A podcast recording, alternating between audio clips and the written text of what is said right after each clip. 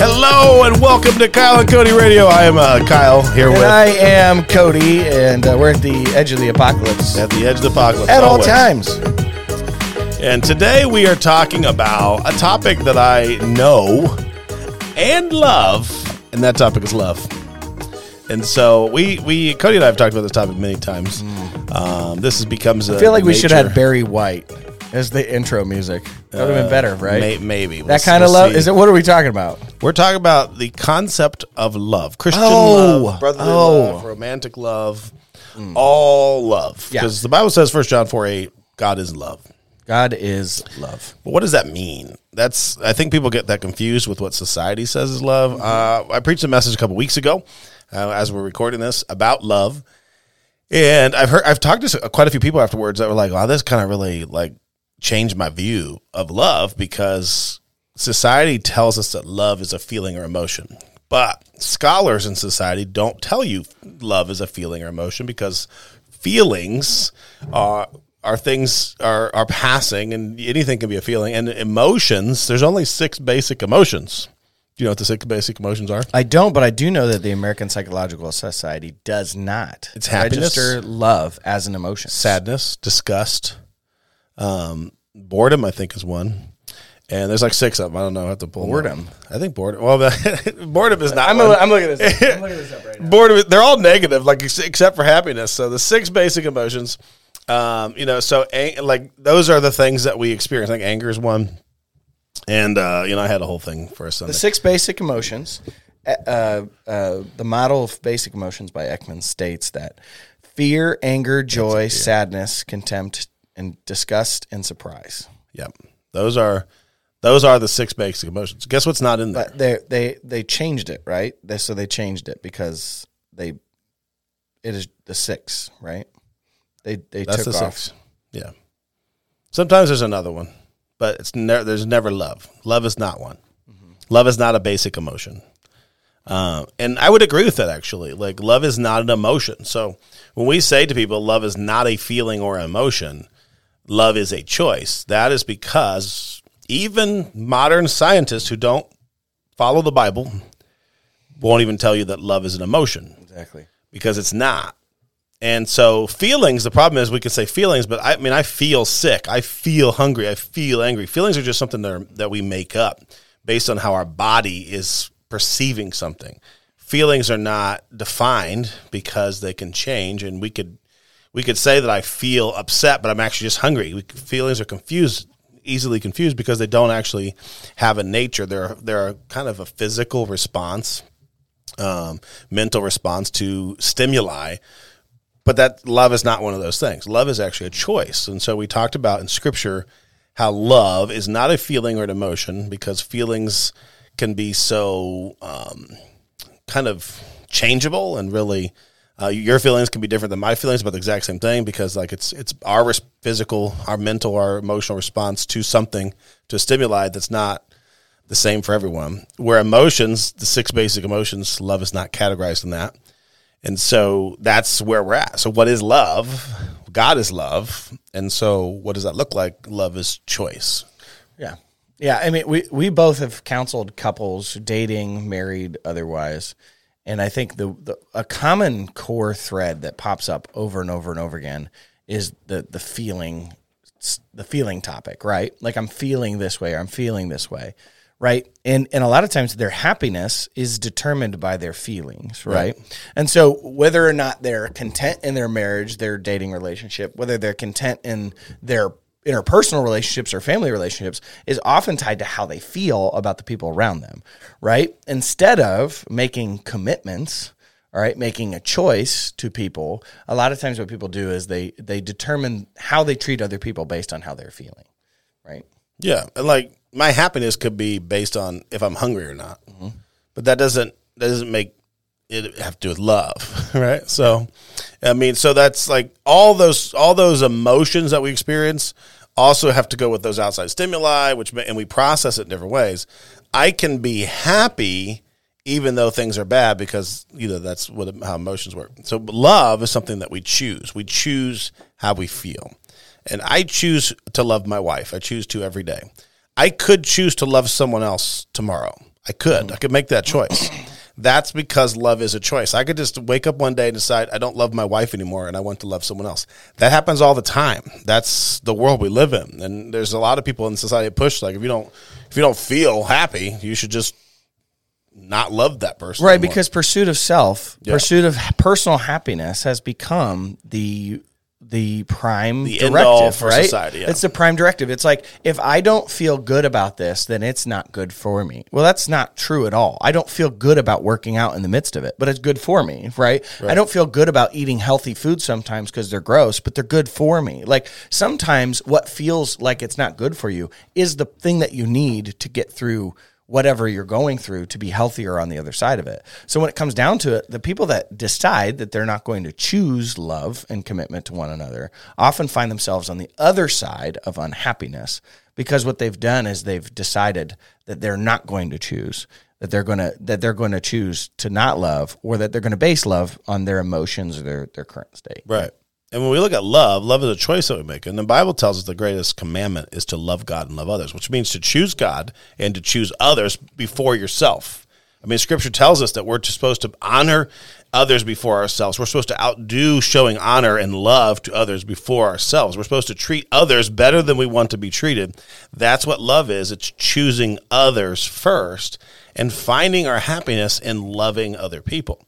And so I do believe that any couple in a relationship can work through any disaster that has beset them, mm-hmm. any issue that comes up, if they choose love, because love is a choice that you make. It is not a feeling or an emotion, it's a choice. I decide who I love, how I love them, when I love them, and if I love them. I make that choice. And the other thing is like one of the things I had to learn early on in my marriage. I'm I'm adopted, so like for me, love being a choice, love being a choice is a tough concept, but also kind of an easy one. But it makes you on the other end feel like you have the license to do whatever you want. Like so, in the beginning of my marriage with Bethany, it was like she can't go anywhere; she has to love me. That's what she committed to, right? And so I would do things. I would do things that were harmful to my wife, that were selfish, that were about me, all because I knew that I had the protection net that somebody else was committed to it as well. Well, that's not actually that's not actually what committing to love looks like. Committing to love means that you're, you're the commitment the commitment in love is that you're going to put those person's needs like you're talking about like selfishness like like you're going to put those person's needs ahead of your own mm-hmm. at all times. And that's where you're going to derive your the, that's where the emotions come. Like when my my wife is most happy or most satisfied in our marriage is when I'm most happy and most satisfied because I've taken the time to put her first, to put her needs first, Right. right? Same with your kids. Like, 'cause Yeah, you're choosing to love kids, them. yeah. Like, you can choose not to love your kids. You can choose to love your kids. Like, you can. Like, it's not like this innate biological thing that you have to love your kids. Yeah, they're your offspring, so you feel connected to them, but you can choose not to. I we see people, parents do all the time. Like, that's that's what we work through with families in, in counseling. Is that like they just they're at a point where they don't feel like they love someone. And, and it really becomes to they just made a choice to stop loving someone because of pain hurt whatever selfishness. And so understanding the biblical concept of love is choice. Like we choose to love others. We choose to set aside our selfish nature and we choose to live for others. We choose to set aside our selfishness and live for christ. And when we do that that's what love looks like. And the god that is love and defines love just wants us to love others and choose to love him. And so part of that love and choice is obedience. God tells us how to love others in his word. I mean, he tells us like if you if you want to show me that you love me, obey my commandments, obey my laws, you know, do as I've told you to do. And so that's what love looks like is obeying the the description of love set down in scripture for us which is to put others first. And put god you know god first others and then us. Like joy jesus others you. Uh, i love that acronym. And that's what love looks like. If we choose jesus and then others and then ourselves we are exhibiting love to the world and we're choosing to love others. We can do that in a marriage with our kids with our friends with our enemies.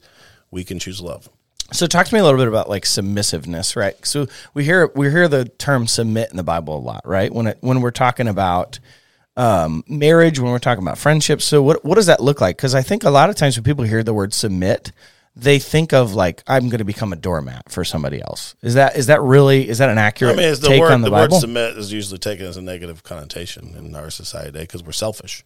I shouldn't submit to anyone because I should only do what I want. But the idea of submitting to others is is choosing love. Like if I if I love others uh, and treat them the way that I want to be treated, I'm submitting to them in the hopes that they will also choose to submit back to me with love and kindness and all the things encouragement grace all the things we're told to in scripture and so it's a mutual idea of submission is what marriage is but it's also friendship like you don't want to be the friend who's always giving giving giving giving giving. You want to be the friend in a relationship where you're mutually choosing to show each other love uh, admiration respect th- uh, thanks um, appreciation all those things. That's that's how you know you're in a genuine loving friendship just like you would be in a genuine loving romantic relationship is that both people are choosing to love each other better than they would even treat and love themselves I, there's this thing Bethany and I like to do with our interpersonal relationships with other people, and we'll talk about it with one another.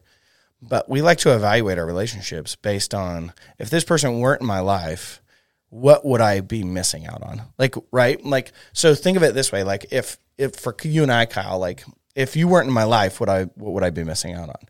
Well, like wise counsel, the the camaraderie, the friendship, the things that the things that make our our relationship together unique and special that nobody else in the world, right? I, nobody else in the world is Kyle, right? So like if I evaluate it and I go, okay, also look at this, like what do I bring to the table in that friendship and that relationship? All right, is it equal? Is it close to equal? Are we both putting the same kind of effort? I think you really quickly figure out what kind of friends you really have and the kind of relationships that surround you. And what I think happens a lot of times is people are chasing the high of the feeling that they would call love. That's really just infatuation.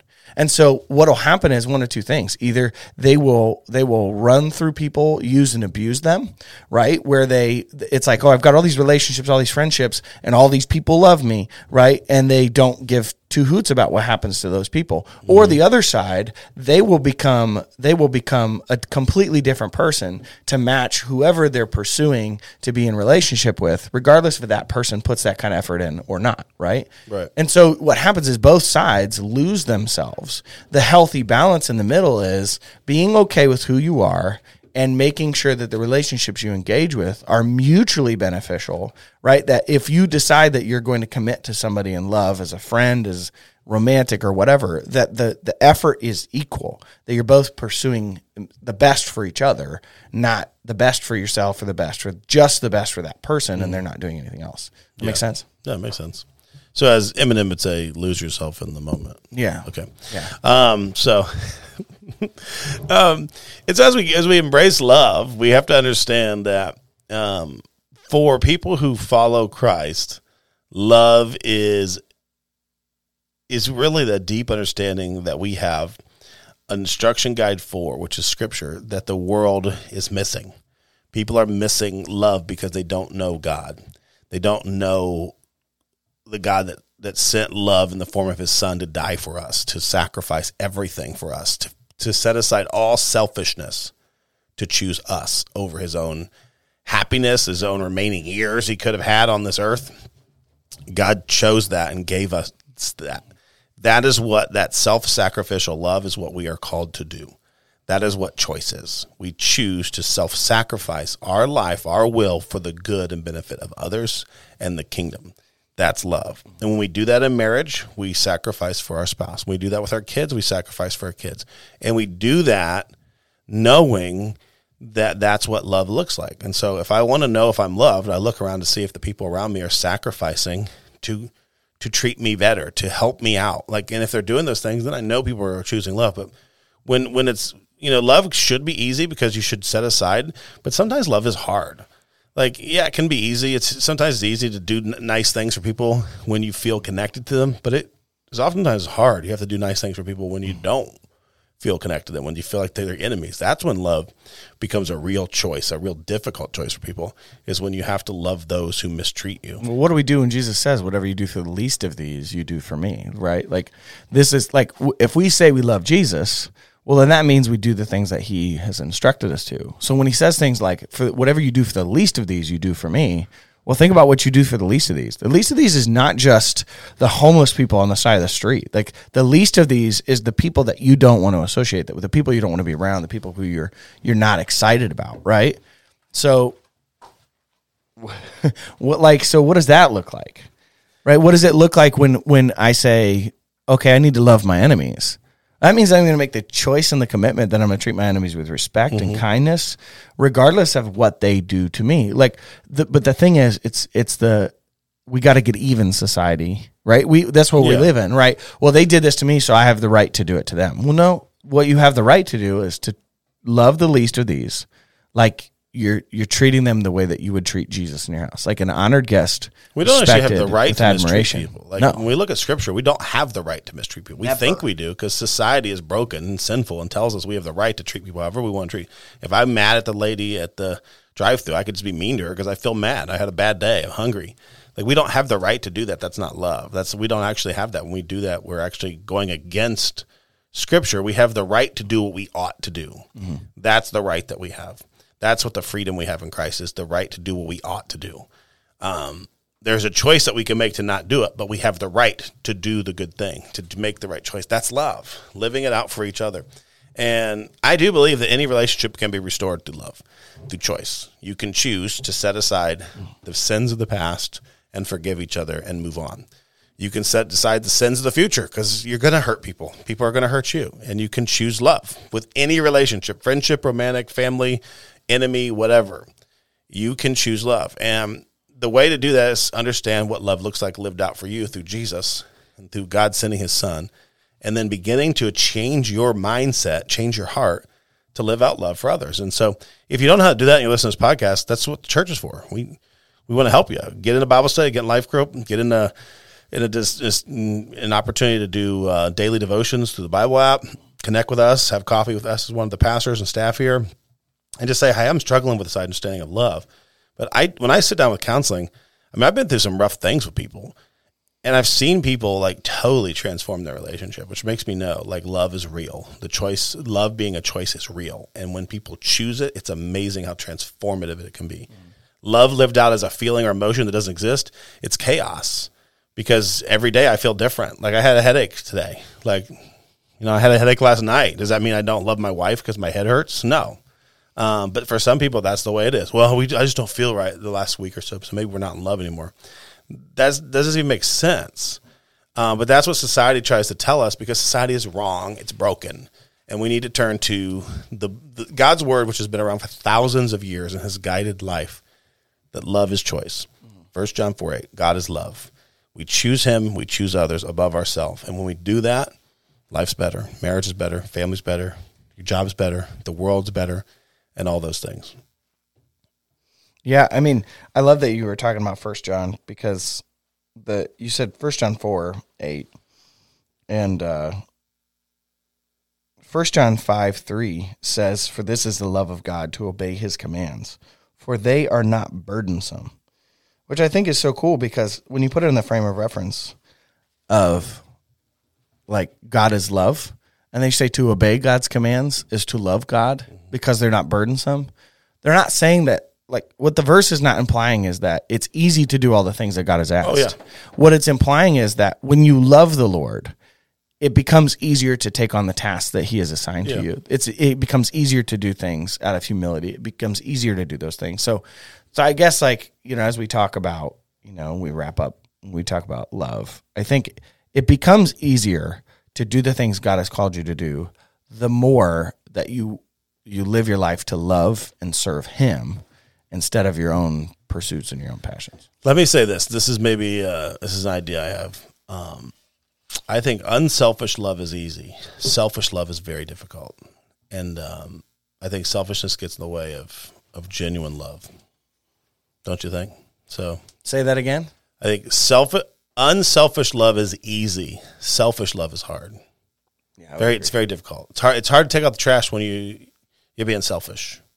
Like, oh, I just want to watch this movie.